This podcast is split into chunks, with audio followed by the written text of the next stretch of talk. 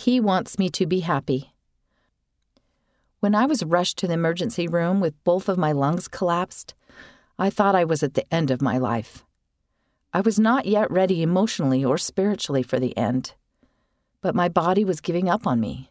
It was hard for my family to see me in that condition, but they remained strong, and I was blessed to have survived.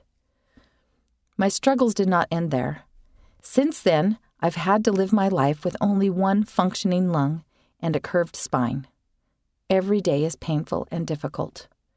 I once thought that I would be better off dead rather than to continue suffering.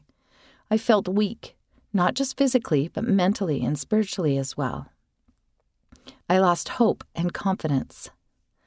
I began to push away the people in my life who encouraged me, but my family never gave up on me.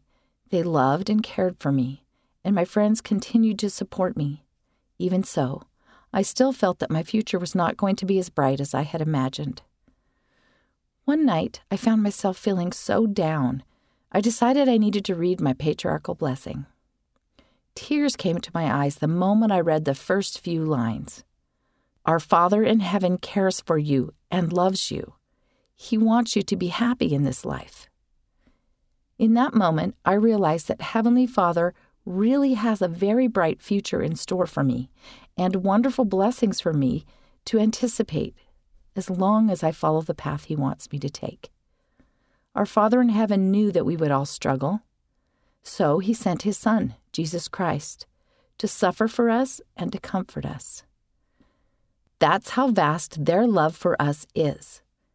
I may still struggle every day of my life here on earth but I know that their love will always be there for me and their promises will be all fulfilled if I hold on and follow them.